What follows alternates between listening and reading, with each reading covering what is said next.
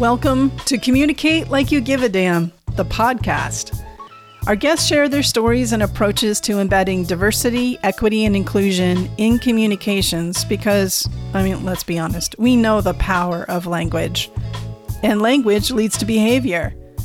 So thank you. Thank you for joining us in leveling up your communications. I'm your host, Kim Clark, and DEI communications, it's it's kind of my thing. So let's get into it. Let's learn more about how to communicate like you give a damn.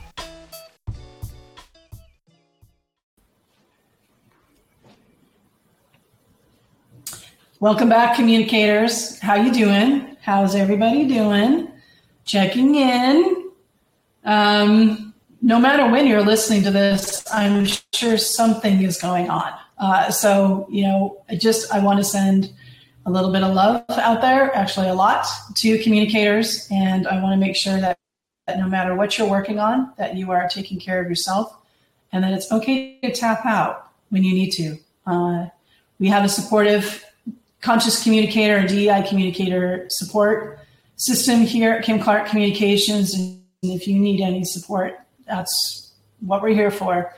And this podcast is an extension of that support for you personally and professionally. And today's guest is going to come at our conversation today from a digital marketing uh, perspective, deep, deep digital marketing uh, experience across industries and even academia. And so I'm really excited to introduce Ben Guttmann here uh, to communicate like you give a damn.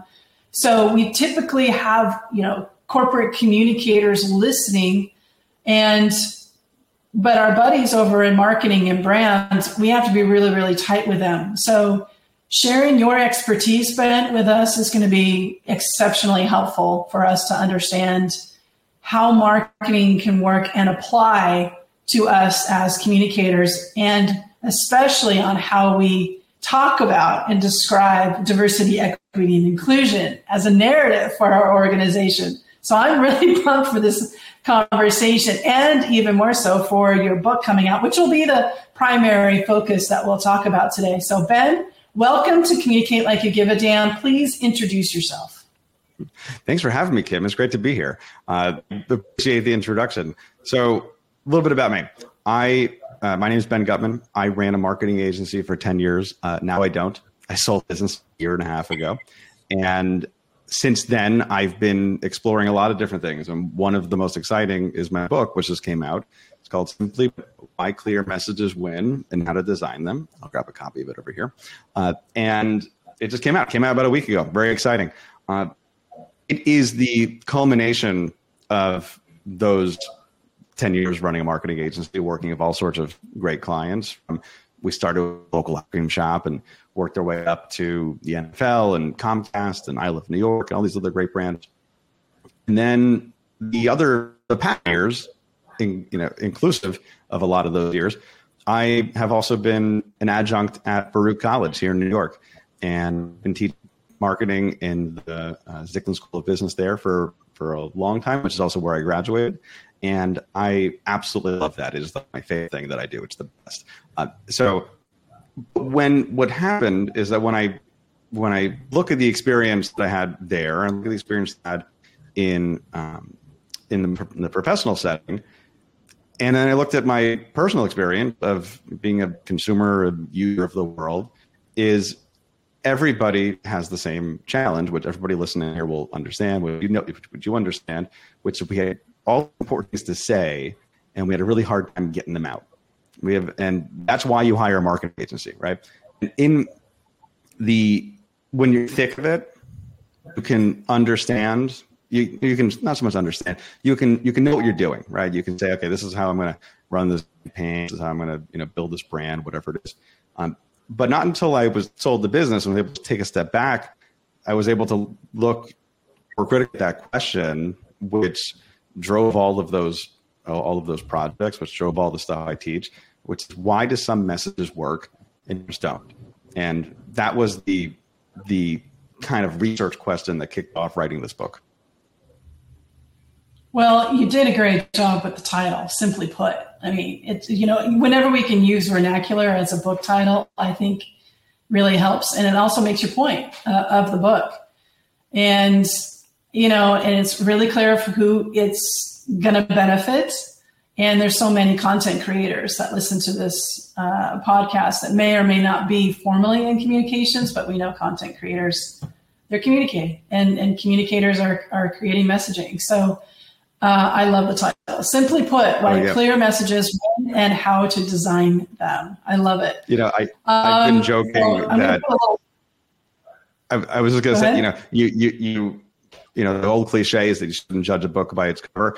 This is a book that you 100% should judge by its cover, right? If, if I didn't do uh, a good job with the title, with the subtitle, with the back cover copy, with the design, uh, working with my publisher and all that stuff, then I wouldn't be trustworthy in terms of what I was talking about. So uh, we were, you know, Kim and I were joking before we we recorded that I loved writing this book. It was a lot of fun. I'm excited to share all the stuff in it, but I wouldn't recommend anybody writes the same similar book again because uh, every single time that you're on a podcast or you're writing a blog or an email, you're going to be judged on that on the the efficacy of your own work uh, as part of that.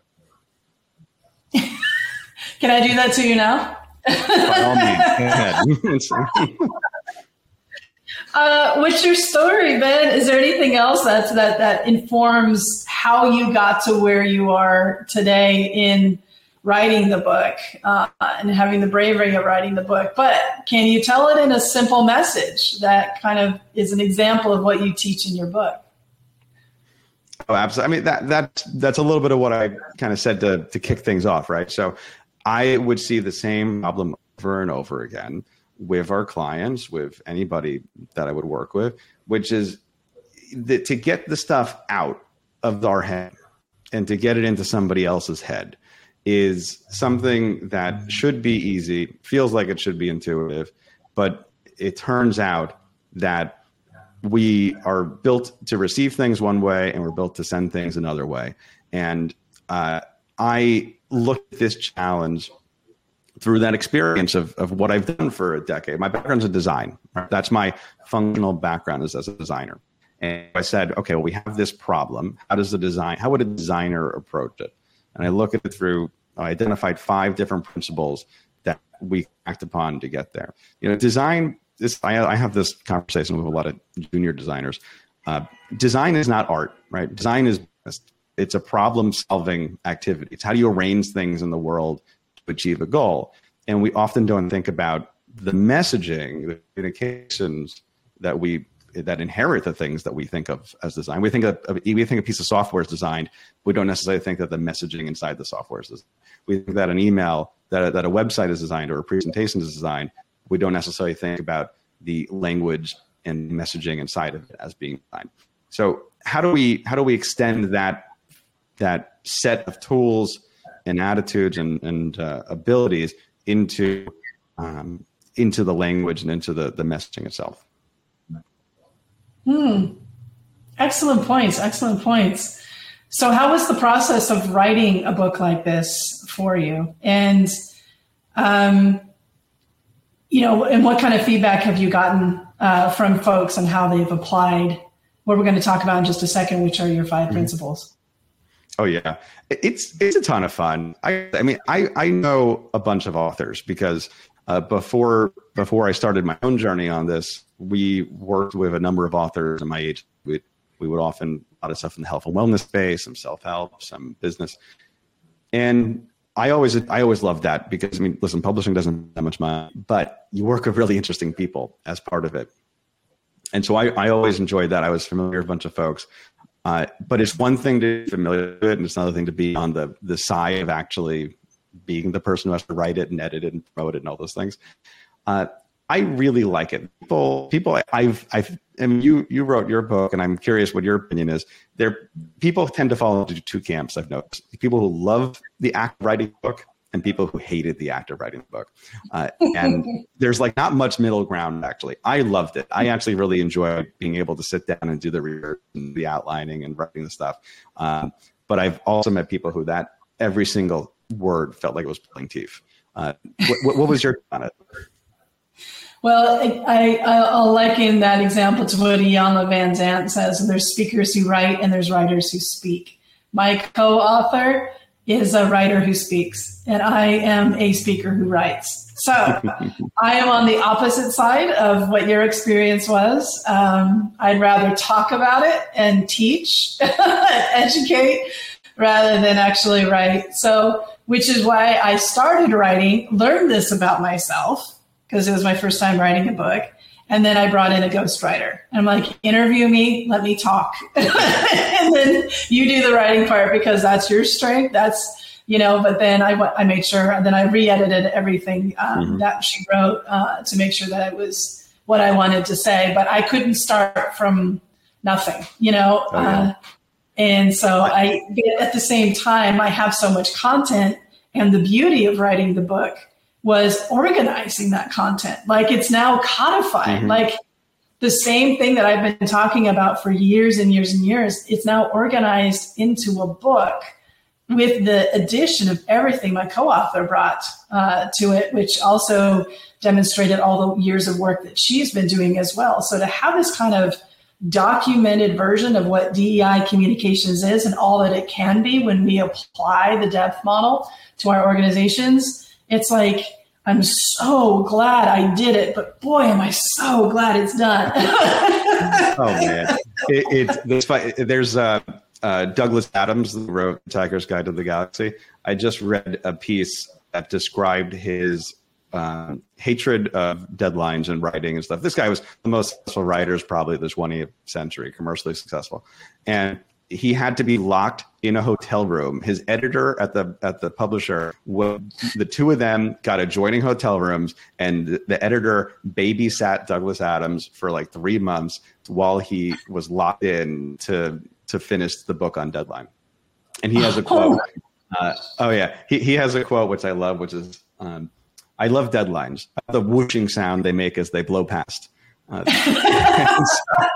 I, you know, that, that one, uh, there, there's a part of me for sure that never deadlines. But one thing that's also interesting about the experience I had running an agency, you know, client services, I got a, I have a scope of work, I have a track, a deadline. There's outside parties that have to be coordinated it really prepares you for writing a book, right? Because I I looked at it and I said, okay, well, the deadline break this up into different pieces, and first I do research, then I do outlines, and then I you know I, and then I would go sit at a coffee shop and be like, okay, I'm going to go write part today. The the um the the effect of having that process though where i would you know have the outline pick what i wanted to write on a daily basis led actually to a very an easy to write but a very difficult to read first draft because the first draft uh, every little um, I, I, ended up being very repetitive in the first draft there was mm-hmm. a lot of mm-hmm. things that because i forgot i explained something a month and a half ago when i sat down and wrote that piece i wrote i explained it again in another yep. section later on. So the the editing process was very valuable as part of the. Yeah, I agree. I, I, you know, and, and it made me more succinct on my ideas. Um, mm-hmm. And my co-author is was excellent at that. She read through all of my stuff and said, "Well, you already said it here." She's the one that found that stuff. Um, and my and then my ghostwriter, of course, was was phenomenal at that as well. So it made me a stronger writer as a, as and but it also helped me be more succinct in my ideas as a speaker mm-hmm. as well. So the whole process, all upside, absolutely. It was just oh, yeah. really painful to be in the middle of it, and I'm glad it's done. So people are saying, "When's part? When's your next book coming out?" And it's like, too soon. All right, um, let's talk about your book. Yeah, and um, you you know you've got what the, the crux of your book is these five principles. And it reminds me of a quote, you know, I didn't have time to write you a short letter, so I wrote you a long one. Um, I, I, really, really love these uh, five principles that you share with your book. So I'd love for you to, and just to give you a little bit more of uh, an understanding of the kinds of communicators that are listening. Now, we've got people from governments from all over the world, not just US. We have people who are communicators within the government, uh, publicly traded, not for profit, um, in the US, outside of the US, medium, small, large, global, national, you know, a small, solo, family owned, all of it uh, are people that are listening to this podcast. And so while we re- represent every industry, you know, country, language, org size, all of it, we do have the challenge of simple communications in common to your point. Like this is something that everybody has a problem or a challenge with and wanting to do better, no matter what kind of organization it is. And dare I say, for us as interpersonal relationship people, um, we could we could be better at it as well. You know, have more simplified messaging just in our interpersonal and, and intrapersonal kind of communications as well. But with that in mind, we are also at a time as diversity, equity, and inclusion communicators and really learning what DEI is. That's our product. That is our service, if you will. Mm-hmm. That we are trying to tell a story around that is inclusive of all of our employees and engages our leaders. And we need to tell a story, tell a narrative, and have messaging that really helps under, helps our folks understand outcomes, the benefits of DEI, and how critical they are to embed across the organization. Now, I'm not asking you to be a DEI expert. You, you do you, Ben, right? You know, so mm-hmm. you're a digital marketing expert. You are a marketing expert. And it's not, it's, it's pretty much the same that what we're trying to do here in developing our messaging around DEI and, and for us to be effective marketers and communicators of DEI within the organization. So I'd love for you to walk us through what the five principles are. And then maybe we could play around a little bit with the process that you talk about in the book and garner some imagination and some inspiration for our audience on how they can apply it to as they how they're developing their DEI narratives. Yeah, absolutely. So uh, I'll even I'll, I'll, go back even a further step actually. So there's the two parts in the book. There's the why and the how. The why is this first piece, and this is going to be because we, you know, what we're talking about. A lot of the listeners here are going to know this, um, but the the essence of simplicity, I, I define it as a message that is easily perceived, understood, and acted upon. And what that describes is what's known as a fluent message. So fluency is a word we know, right? It's we can be fluent in English or Spanish or wine or cooking. We, there's a lot of different things we can be fluent in, and it comes from the word flowing, right? Uh, where something is fluent, something's easy. And as a cognitive scientist, what they will describe, if you ask them what fluency means, it means that well, it's easy to take something from out in the world and stick it in your head and make sense of it. It's easier to read something, to see something, to hear something. It's easier to take an, any sort of stimuli and and uh, input it and take action upon it. And the, the the summary, when you look across all the research about about fluency, is that when something is easier, when it is easier for us to take out, take from outside, put it inside, we have all sorts of positive associations, right? We like it better, we trust it more, more likely to buy it, all those things. And the opposite is also true, right? If we uh, have to sweat and work to understand something and to make sense of it. Well, we like it, we don't trust it, and we don't buy it. All and if you're in a position like all of those different groups that you just mentioned, if you're anybody who inform or persuade as to what you're doing, that's not what you want, right? You want something that people are going to have these positive associations with. So that's the the first part. The conflict is we have a lot of uh, internal and external factors that push us towards the opposite of that. We're in charge of sending. We have an additive bias, more likely to add than subtract. We have uh, uh, societal pressures, which say, you know, we can put a line on our resume for a thing we added, but we don't really put it for something we got rid of, right? We, we don't get our picture in the paper for maintaining a bridge or taking down a bridge. We get for putting one up. Uh, so there's internal, there's external pieces of that. So, so that's the gulf that we're trying to to to bridge when we're talking about these five principles and that design hat on again. So these are the five pieces I've identified. It's not step by step. It's not a checklist, but they're principles for um, for for developing a fluent message, a simple message. Uh, so the first one is beneficial. What's in it for me? What's in it for the user? what does it matter to the receiver? Uh, people don't buy features, they buy benefits. This is kind of sales 101, marketing 101. Uh, people don't buy features, they buy benefit. What does it mean to them? Number two, focus. Are you trying to say one thing or are you trying multiple things at once? The, the word priority is singular, right? You can only focus, you only really communicate one thing at a time. Salient. The third one. Does your message stand out from the noise? When everybody is zigging or you zagging, is there not contrast with the brown? Does this rise to our attention? Does it stand out? Is something perceivable? That's salient. Empathetic is number four. Are you speaking in a language that the audience understands? Are you meeting them where they are, both in terms of the actual words that you're using, but also where they are emotionally, what their motivations are? Are you are you understanding who your audience is? And then finally, the last one is minimal. And I don't really have these in a particular order, except for the first and the last one. Beneficial is important because you need to start with what's in it for the receiver. Minimal is at the end here because it's about have thing you need, but only what you need. Have you cut out everything else that's, that's superfluous? And this doesn't mean what's important to remember on this one is it doesn't mean that it's the fewest number of, of characters or words or sentences or paragraphs. Uh, it means it's the least amount of friction. Is it is it uh, as a user experience uh, term friction? Is it the easier is to take take to sense of to perceive. And sometimes that means more web pages. Sometimes that means more slides. Sometimes that means more paragraphs. Um, as long as it is easier than the alternative. So if you take these five and you act upon them you're going to get to a state of fluency and you're going to develop a simple message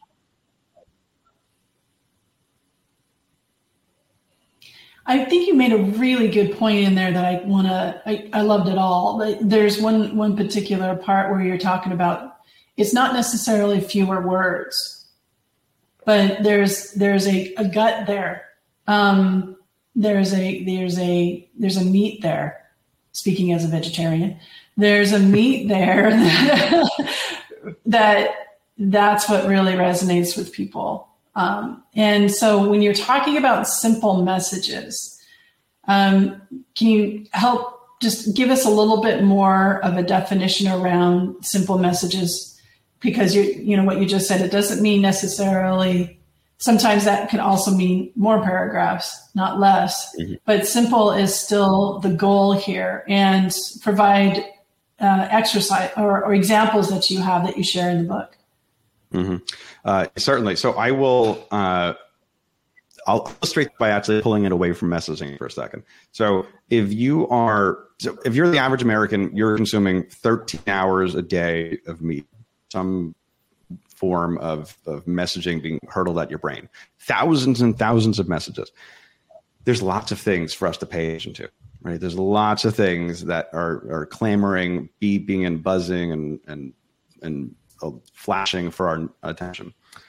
All of these things are there as as competition, but if you give me a bit of friction, there's a bump in the road. If this has a word that I don't understand, it is a clunky paragraph or a sentence that feels a lot of place, or even your message is not visually designed in a way, you know, it's all just a big block of text instead of there being headlines and bullet points and, and call to actions and those type of things if it's if it if any of those things happen, these bumps of friction, it's just an excuse for us to pull off. It's an off ramp, right? And we don't want off ramps. We want people to get to our destination. We're in the business of informing and persuading, which everybody is. We want to get people to where we want to go. If we are trying to do that, every one of those pieces is an offer. If you look at online shopping, we get this when dollars and cents go into it, right? If you look at online shopping, what happens when you press that button to check out? You're going to go to a page, and everything on that page is going to disappear except for the buttons that allow you to progress into the goal. You're going to you're not going to have you're not going to have the menu to go back to another category. You're not going to have the about us page or the investor relations page. You're just going to have their credit card information, enter your shipping address, press that button, and get out of there. Because designers of that uh, interface and every off ramp is is a, is a lost sale, and so they eliminate all the off ramps as much as they can, eliminate those pieces of friction, uh, and the the um, the version of this that can also uh, look at is you know let me see if I can uh, refresh myself on an example here for for minimal, but the you know something like Michael Pollan's. Uh, uh, you talk about being vegetarians. This reminded me. That's, that's, that's come back to me. Uh, this, if you want to just be a vivid example of a, of a minimal message versus one that's not, uh, if you go to the U.S. Department of Health and Human Services and, and you look up what their recommendation for, for healthy eating is, uh, it's follow a healthy eating pattern across a lifespan. Okay, I mean, it's wrong, right? That's the headline. Cool. I get it. But it doesn't really actually, it doesn't, there's friction there. Well, what is, what is a healthy eating pattern? What is span on things? Uh, Michael Pollan famously, it's eat food, mostly plants, not too much. Three sentences. It's longer. You know, the words are about this, it's longer. Uh, is all of a sudden you get it. It's vivid. It's descriptive. It is something that is uh, that is meeting me where I am. That's an example of, of a you know we have the, minimal terms of the design, the minimal terms of messaging. That's a that's a great example. Um, it also reminds me of my my girlfriend has a sign in the kitchen that says "Eat like you give a damn," and I'm like, mm-hmm. and we're doing the podcast. Communicate like you give a damn. that is that's really powerful. Um, so, is there a difference, Ben, between like taglines, like "Just do it" or "Think different," versus simple messaging? Are they is are, are, the taglines an example of simple messaging that we should be looking for in finding our voice um, on DEI narratives, or can they look differently outside of a, a, a tagline? Uh, you know, so it's funny. I, I, do mention taglines quite a bit in the in the book, and I, I have them kind of right in the front and center in some of the the first pieces. But I that is largely because um, th- that's an easy way in. It's an easy way to understand kind of what we're, we're talking about. Uh, another one that I love, by the way, they don't use it anymore. X. Uh, talk, when I talk about um, talk about empathy, I talk about you know how what are people actually, how are people talking? You know how, how what language are they using? Uh, FedEx had one of the best slogans that was an example of like how a human actually speaks, which is when it absolutely positively has to be there overnight but it absolutely positively has to be there overnight. You get that's that's how you would say it, right? That's how if I'm sitting there and I'm it's you know it's it's five o'clock and the deadline's coming I got to get this thing to the to the client. I, this absolutely positively has to be there. That is a great example of of meeting people where they are in their language, their motivation, their emotional state. Um, but the tagline stuff, it it it, uh, it also relates to um, this kind of this idea I talk about in the chapter on benefit, which is you know how do we how do we structure the the different elements of a message? Because this is actually probably more if you read into the book and all this stuff it's probably a there's a lot of stuff if you're writing emails and if you're designing websites and if you're doing pitch presentations and and that type of stuff there's a lot more meat in that right? That's more that's most of our communications. That's most of this uh, i think will be relevant. But uh, when I talk about benefits, the um, by the way, my about benefits, this is what I tell my students, and I say, if you only remember one thing from this class, from this course, from this whole degree, remember a sentence, uh, and it's from Theodore Levitt, who's a Harvard marketing professor from the 20th century. Uh, it is people don't want to buy a quarter inch drill; they want a quarter inch hole. People don't want a quarter inch drill; they want a quarter inch hole. Uh, they don't want the thing where they want mm-hmm. what the thing is for them. So, mm-hmm. uh, if you start with that understanding, is that again, it's about benefits, not features, and you start to understand, well, okay, what is uh, what is the the importance? What is the meaning of this feature? You ask, so what, right? And that gets you to the the functional benefit. Then you can ask, so again, that gets you to the emotional benefit. You know, an example, minty toothpaste okay, I'm not buying minty toothpaste because it's minty toothpaste. I'm buying minty toothpaste so so that my breath is fresher. Great. Okay, at least I'm I'm already on a, a better footing than having a big ad that says here's minty toothpaste. Well, I'm actually don't even want fresh breath. What do I want? So what? I want to make a good impression on the date that I have. Right. Okay. So all of a sudden, I'm at the next level down. I'm at that emotional level of okay, I want to have a good date because I have fresh breath because I got the minty toothpaste. And you can even go a, further, a level further. You can do so what again. and you can get to you know the famous Maslow's hierarchy of needs. You say, what, what need is that going to is that going to match up to?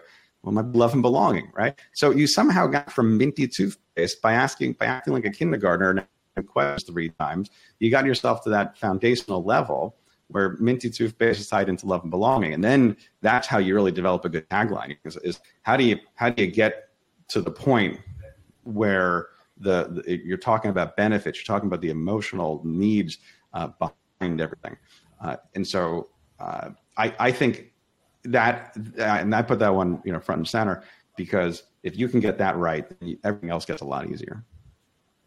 Hmm. Yeah, I can see that, and I I, I love you bringing up that uh, that reminder of people want the hole, they want the result that's the outcome, you know. So when I'm talking to clients and, and on this podcast, frankly, I try to say it every chance I get. We're, we have to be describing DEI from an outcome. What is the hole that they need? And then we can go even beyond that. So what is that hole giving us? Is that hole giving us a place where we can put the string to hang up the picture? you know what what what and then what's the picture doing on the wall? It's reflecting to us love family togetherness wonderful memories. Okay well what service well then we're back to belonging we're back to you know community. It's like you know we can we can go as deep as we need to to find those places. And that's what our challenge that's what i'm asking dei communicators to do is you know dei can be the drill but the outcomes is leading to I need a hole right here. So what do I need to get to that hole? I need DEI to make that hole. And then that hole is going to give me what? So just just doing the introspection, just pausing and thinking this through because there in you know I, I thank you so much for bringing this to our audience because it's giving them language and a framework and tools to help them identify what their unique narrative is around what are these outcomes of DEI? What is this hole? Why do I need the hole and to what end? Um, and and allowing people just to see DEI at a deeper level and creating the language around that because one of the things we always say on the podcast is language leads to behavior. So that's why my money is on communicators to really turn around what's going on around the battle, honestly, around DEI narratives and what it is and what it isn't. Um, which leads me to my next question that, you know, we really leaned in, especially in the summer of 2020. And there was a lot of folks that put up the, the, the social posts, you know, on the black squares and stuff. And there was very few words. And we could say that was simple messaging but it had profound impact on the work behind that messaging. Um, and then when we started leaning back, which is where we are now, we left this space open for other people to fill the void and enter in catchy phrases like woke. Mm-hmm. Now, and then we're caught off guard. And employees are saying i don't want to work at you know or leaders. I've heard leaders say this to communicators. We're not a woke company. We're not going to add pronouns to the emails our, our corporate email template. So because we're not woke.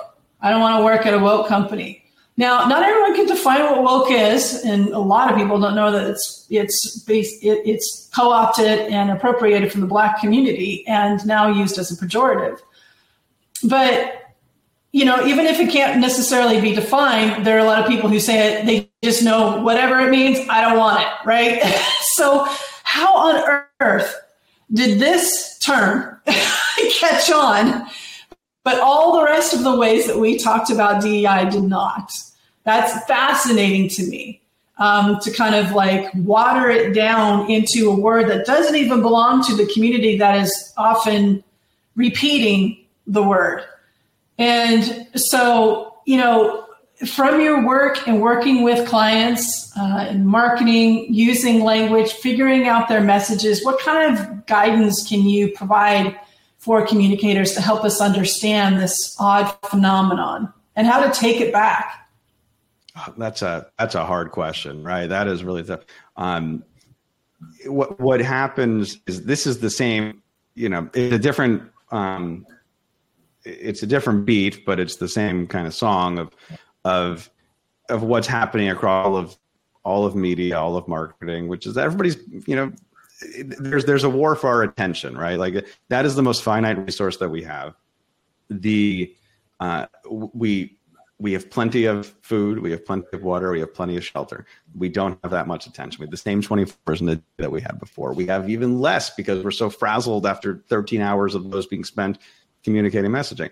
So there's there's a whole uh, army of practitioners on either side uh, of the marketing equation, of the politics equation, that are tr- going to try to um, that are going to try to, win as many of those as many of those little skirmishes for attention as you can. So it's tough. I mean, I, I don't I don't have a good answer.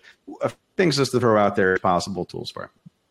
Uh, number one is I, I mentioned this uh, when I talk about uh, uh when I talk about empathy in the book, which is it, it's a tool at the very end, which is how what does your message sound like to some bad intentions or somebody who won't give you the benefit of the doubt? How does it look in the worst possible light? That you just playing a little bit of preventative defense can sometimes avoid the um, the the issues which which come up down the line. Uh, I don't want to wait into the relative what would be a better uh, phrase or not, but we've seen also in the last couple of years that the defund movement has been something that the folks on the other side have twisted and said, "Hey, you know what? Okay, well this, the, you know, this means X when it really meant Y beforehand." So that's an example of kind of failure to stress test your your message a little bit. I thought, you know, again, I don't want to get into what more active one because I don't really have one, right? But the the you have to run that test a little bit, uh, and you know, also leave with this other piece, which is a lot of times when we're when we're trying to focus our message, try to just say one thing, because this is kind of what happens before we get out there. It happens on the in the inside a lot of times, either internally in our own heads or in our organizations, is that we want to say this and this and this and this. And if we do all those things, I call it the Frankenstein message, which actually, if you you look at the the book, uh, Mary Shelley's book, how she describes the monster is not that oh it's the ugliest thing on the planet. It is individually each element was beautiful. It's got big strong muscles it's got lustrous hair it's got these beautiful white eyes. And and every item that dr frankenstein selected for the monster was beautiful. It's, it was selected beautiful but when you put them together it was a gruesome composite. It was something that was worse than the sum of its parts. And if you're not able to um, you're not able to focus you're not able to get kind of to that one piece uh, and because you think everything else is so good it has to be there, you're only dragging everything down. We uh, we we want to live in an infinite world, and we in many ways sometimes we do, but attention is finite. If there's if we're saying one thing, all of our attention is going to that. If we are trying to message three or four or five things at once, each one of those things comes at the cost of message of the attention that is given to the other things. Mm. Very interesting. Let me let me kind of. Um, I love the Frankenstein Frankenstein example uh, because it's something else that we deal with as communicators is that we we are constantly battling noise, right? So much information bombarding our employees, and um, so just you know everyone and, and, their brother wants to get messages out into internal channels for example. So we have a constant challenge of finding the quality rather than the quantity. So i think the frankenstein thing example uh, is really helpful because we have lots of singular messages and then if we try to do too much all at once and it ends up falling apart I'm going to rephrase uh, part of the question I just asked you to see if I can ask it better. When a message is simple and it meets the criteria of the five principles, like apparently the term woke has, because it's it's gotten widespread use, it's um, it sticks, it it has a uh, it has this factor where it has taken up space. Like people use it, it has stuck, right? Um, I'm what what about that word or um, let me see i'm going to look at your principles here so beneficial that's that's interesting to see uh, how that work fits into the principle of beneficial um, besides i can see the benefit of that word basically shutting down conversation about dei it just stops it. So there's a benefit to saying that word. So if somebody's uncomfortable and wants to end the conversation they can get out of it by saying woke. Okay? So i can see the benefit of that. It is very focused. It's one word. About one topic. Salient.